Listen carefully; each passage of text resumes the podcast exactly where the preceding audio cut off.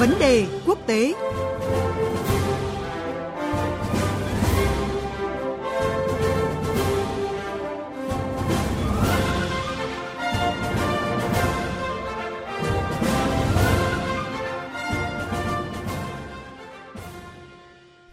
Thưa quý vị và các bạn, lãnh đạo 27 quốc gia Liên minh châu Âu vừa tham gia hội nghị thượng đỉnh tại thủ đô Bruxelles của Bỉ trong hai ngày 24 và 25 tháng 5. Đây là hội nghị thượng đỉnh đầu tiên trong năm nay mà các nhà lãnh đạo Liên minh châu Âu gặp mặt trực tiếp kể từ tháng 12 năm ngoái do đại dịch COVID-19 diễn ra trong bối cảnh tình hình an ninh chính trị trong và ngoài khu vực đang có nhiều diễn biến mới. Cuộc họp của giới chức Liên minh châu Âu lần này cũng thu hút sự chú ý khi đề cập đến nhiều vấn đề về đối ngoại nóng, trong đó phải kể đến căng thẳng với Belarus hay là mối quan hệ có chiều hướng xấu đi với Nga. Để tìm hiểu rõ hơn nội dung này, mời quý vị nghe cuộc trao đổi của biên tập viên Thanh Huyền với phóng viên Quang Dũng, thường trú Đài Tiếng Nói Việt Nam tại Pháp theo dõi khu vực Tây Âu. À, thưa anh Quang Dũng, 27 nhà lãnh đạo của EU đã nhất trí trừng phạt Belarus, bao gồm à, lệnh trừng phạt kinh tế, đồng thời cắt đứt các cái liên kết hàng không với Belarus. À, sau cái vụ nước này yêu cầu máy bay thương mại chuyển hướng và bắt giữ nhà hoạt động đối lập. Theo anh thì thông điệp mà EU muốn nhấn mạnh thông qua biện pháp được cho là khá cứng rắn với Belarus là gì ạ? Xin chào biên tập viên Thanh Huyền, xin kính chào quý vị thính giả. Vâng, vụ việc máy bay của hãng hàng không châu Ryanair bị ép hạ cánh xuống sân bay thủ đô Minsk của Belarus có thể nói là một sự kiện nổi bật chi phối và tạo nên một thay đổi lớn trong chương trình nghị sự của các lãnh đạo châu Âu. Ở trong bức thư hôm 21 tháng 5 mà Chủ tịch Hội đồng châu Âu ông Jacques Michel gửi đến lãnh đạo 27 nước thành viên của Liên minh châu Âu, thì nghị trình ban đầu được ghi rõ là ngay trong ngày đầu tiên, các lãnh đạo châu Âu sẽ tiến hành một cuộc thảo luận chiến lược về mối quan hệ với Nga. Rồi tiếp đến thì mới bàn đến các chủ đề khác như là quan hệ Liên minh châu Anh sau Brexit. Tuy nhiên thì do sự cố xảy ra ở Belarus nên các lãnh đạo của Liên minh châu đã dành phần lớn thời gian của ngày làm việc đầu tiên, tức là tối thứ hai hôm 24 tháng 5 để bàn về các biện pháp trừng phạt Belarus Kết quả là phía châu đã ra lệnh cấm hãng hàng không chính của Belarus là Belavia được bay vào không phận cũng như là tiếp cận các sân bay của các nước Liên minh châu Âu. Đồng thời là cũng kêu gọi các hãng hàng không của châu Âu không bay qua không phận của Belarus. Một loạt các biện pháp trừng phạt khác cả về kinh tế lẫn chính trị thì có thể sẽ được bổ sung trong những ngày tới. Trong đó đáng chú ý là có việc Tổng thống Pháp ông Emmanuel Macron kêu gọi là mời lãnh đạo phe đối lập của Belarus đến dự hội nghị thượng đỉnh G7 được tổ chức tại Anh vào tháng sau.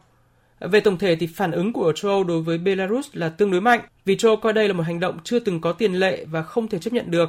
Không chỉ đe dọa an ninh hàng không, an toàn của công dân mà còn là sự thể hiện việc Belarus sẵn sàng hành động mà không cần kiêng dè châu Âu. Do đó nên châu Âu cho rằng là cần phải đáp trả xứng đáng, phải đáp trả một cách mạnh mẽ để bảo vệ uy tín chính trị của châu Âu. Sự cố này thì cũng diễn ra sau khi quan hệ giữa Liên minh châu và Belarus trên thực tế thì đã đóng băng trong suốt thời gian qua sau khi Liên minh châu không công nhận kết quả của bầu cử tổng thống vào cuối năm ngoái tại Belarus, rồi phản đối chính quyền của tổng thống Alexander Lukashenko, đồng thời là công khai hậu thuẫn cho phe đối lập với ý định rất rõ ràng về việc là kích hoạt một cuộc cách mạng màu để thay đổi chế độ tại Belarus, nhưng mà đã thất bại do Nga đã can thiệp và ngăn chặn. Do đó nên sự cố vừa xảy ra thì càng khiến châu cứng rắn hơn đối với Belarus và khẳng định lại một lần nữa thông điệp của khối này là không chấp nhận chính quyền của ông Lukashenko. Vâng, Mối quan hệ với Nga cũng là chủ đề thảo luận đáng chú ý trong phiên họp của EU và đây cũng là lần đầu tiên sau 5 năm lãnh đạo châu Âu đưa vấn đề này ra bàn thảo với mục tiêu cho một cái báo cáo về quan hệ với Nga tại hội nghị diễn ra vào tháng 6 tới. À, vậy thì sau 5 năm, định hướng chính sách của các nước EU đối với Nga có điều gì thay đổi không thưa anh? Như tôi có đề cập ban đầu thì quan hệ với Nga vốn là chủ đề trọng tâm trong các thảo luận về chính sách đối ngoại của Liên minh châu tại hội nghị thượng đỉnh lần này, nhưng mà đã bị sự cố ở Belarus lấn át trong thời gian qua thì quan hệ giữa Liên minh châu và Nga thì đã rơi xuống mức thấp nhất kể từ sau chiến tranh lạnh khi mà hai bên trả đũa lẫn nhau bằng các lệnh trừng phạt như là trục xuất các nhà ngoại giao, cấm các nghị sĩ nhập cảnh rồi việc Nga đưa một số nước thành viên của Liên minh châu vào danh sách quốc gia không thân thiện. Có thể nói là quan hệ Liên minh châu và Nga thì đang rơi tự do và hai bên thì không hề có ý chí đủ lớn để cứu vãn mối quan hệ này. Châu Âu hiện giờ thì đang ở ngã ba đường về chính sách đối ngoại khi mà khối này bị chia rẽ mạnh trong cách tiếp cận với Nga Giữa một bên là hai cường quốc Pháp và Đức, cùng một số nước Nam Âu thì vẫn muốn duy trì một quan hệ mang tính đối thoại thẳng thắn với Nga. Còn bên kia, chiếm đa số thì lại nương theo định hướng chính sách của Mỹ khi mà gia tăng đối đầu với Nga, đặc biệt là ba nước Baltic cùng với các nước Đông Âu như là Ba Lan hay là Cộng hòa Séc.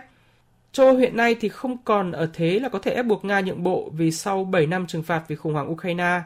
thì Nga vẫn đứng vững và đã đa dạng hóa được cấu trúc kinh tế cũng như là các mối quan hệ đối ngoại của mình, trong đó đặc biệt quan trọng là nâng tầm quan hệ với Trung Quốc còn châu Âu thì lại vẫn dường như là quá xa rời thực tế địa chính trị. Cán cân của mối quan hệ Liên minh châu Âu và Nga thì đã thay đổi lớn trong vài năm qua nhưng dường như là châu Âu vẫn chưa nhận thức đủ sâu về sự thay đổi này và nay thì cần phải điều chỉnh lại. Tuy nhiên thì do sự cố Belarus nên các lãnh đạo châu Âu cũng sẽ phải chờ đến tháng sau thì mới có thể bàn một cách cụ thể về các thay đổi chiến lược này. và ngoài việc đưa ra các phản ứng về mối quan hệ với Nga hay là với đồng minh của nước này là Belarus, à, cùng một số chủ đề khác thì giới quan sát cho rằng là mục tiêu mà các nhà lãnh đạo của 27 quốc gia EU hướng tới trong hai ngày họp đó là thúc đẩy các giải pháp xây dựng lại một liên minh mạnh mẽ với Mỹ trước khi Tổng thống Mỹ Joe Biden à, đến thăm châu Âu dự kiến là vào tháng sau. À, cụ thể thì châu Âu ờ, đã chuẩn bị và kỳ vọng gì vào chuyến thăm của ông Biden sắp tới? Việc thay đổi chính quyền ở Mỹ khi mà ông Joe Biden lên thay ông Donald Trump thì tạo ra rất nhiều kỳ vọng ở châu Âu vì ông Joe Biden được coi là một chính trị gia cổ điển, ủng hộ chủ nghĩa Đại Tây Dương, trong khi ông Donald Trump thì thể hiện một cách công khai sự không thân thiện với chính các đồng minh châu Âu. Vì thế nên ngay khi ông Joe Biden nhậm chức thì Châu đã phát đi thông điệp là muốn cùng Mỹ xây dựng lại mối quan hệ đồng minh chiến lược liên Đại Tây Dương, cùng với Mỹ thảo luận về chiến lược chung đối phó với Trung Quốc và Nga. Ngoài ra thì vì châu Âu luôn ủng hộ chủ nghĩa đa phương nên châu Âu thì cũng mong muốn là chính quyền của ông Joe Biden thể hiện một cách cụ thể bằng hành động việc ủng hộ các thiết chế đa phương chứ không chỉ bằng lời nói. Ờ, trong đó chủ đề cấp bách nhất hiện nay chính là chính sách phân phối vaccine ngừa Covid-19 trên toàn cầu, rồi hợp tác nâng cao năng lực sản xuất vaccine hoặc có thể là nới lỏng các biện pháp cấm xuất khẩu vaccine cũng như là nguyên liệu sản xuất vaccine. Trong tất cả các chủ đề này thì chiến lược đối phó với sự trỗi dậy của Trung Quốc có lẽ là điểm đạt được sự đồng thuận lớn nhất giữa châu và Mỹ. Do đó nên Châu chờ đợi cuộc gặp với ông Joe Biden vào tháng 6 này để giúp định hình được một khung chiến lược trong quan hệ với Trung Quốc. Ngược lại thì cách tiếp cận với Nga có lẽ là sẽ tạo ra mâu thuẫn giữa châu và Mỹ, vì trong lúc quan hệ giữa Liên minh châu và Nga đang rơi tự do thì chính quyền Mỹ lại bắt đầu có dấu hiệu muốn hòa giải và nhượng bộ Nga. Tuần trước thì Ngoại trưởng Mỹ ông Antony Blinken thì đã có cuộc gặp rất hòa nhã với Ngoại trưởng Nga ông Sergei Lavrov tại Iceland và Mỹ đang ngày càng thể hiện rõ là muốn xoa dịu Nga để kéo Nga rời xa Trung Quốc. Chắc chắn thì phía châu Âu cũng sẽ muốn Mỹ làm rõ các ý định này của phía Mỹ để qua đó thì xây dựng được một chiến lược quan hệ với Nga của riêng châu Âu trong thời gian tới. Vâng, xin cảm ơn phóng viên Quang Dũng với những thông tin vừa rồi.